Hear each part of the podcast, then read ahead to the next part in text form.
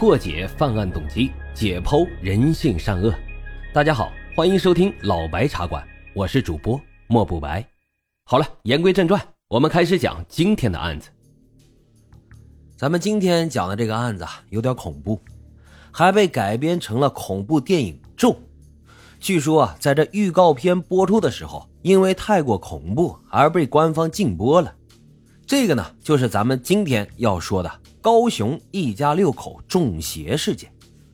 二零零五年四月十号的清晨，高雄的医学院，刚入职不久的精神科小张医生刚刚来到医院，就在门前看到了一个躺在地上的女人。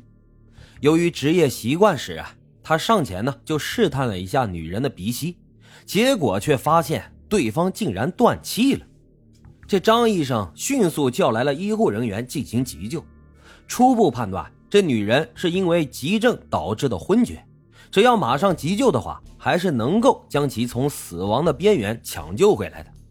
但是当急诊科人员带着呼吸气囊到达后，检查了一下她的口腔时，张医生惊讶地发现。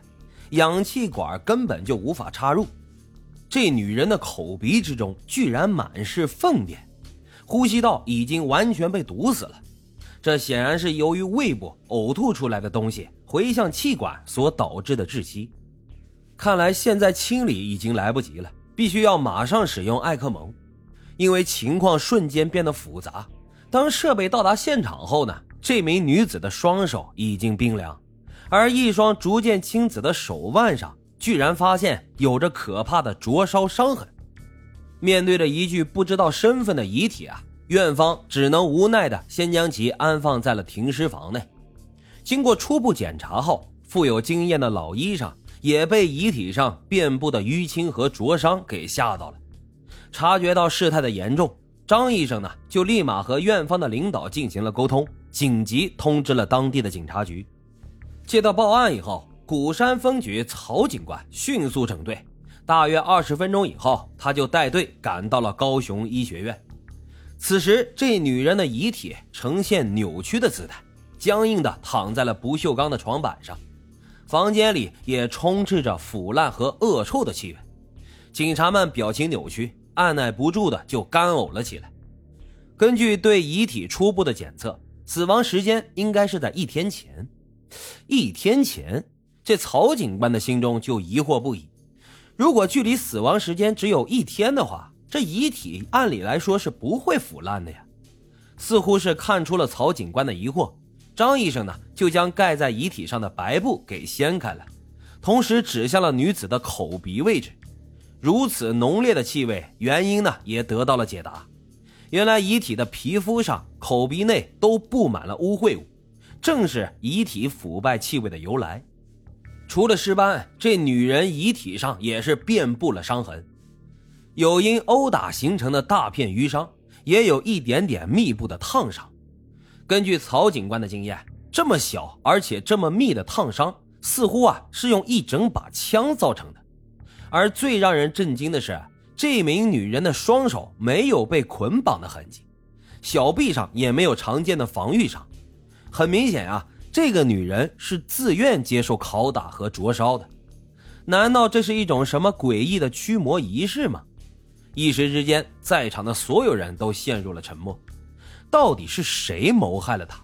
又是谁把她的遗体丢弃在医院的门口呢？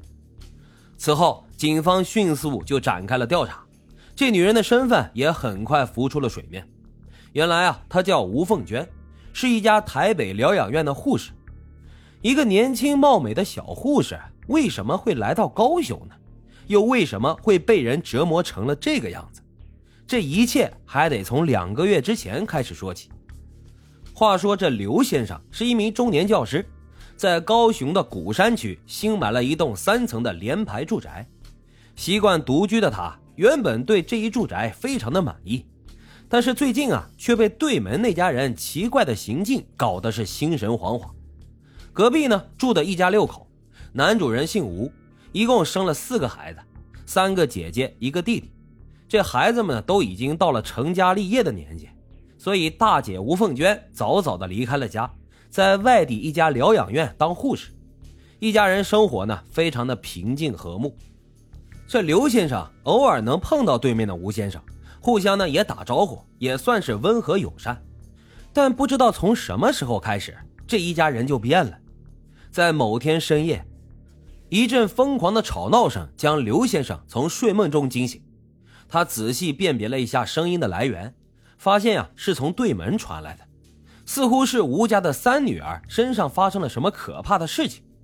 难道是他半夜梦游魔怔了吗？也许啊，明天睡醒之后就好了。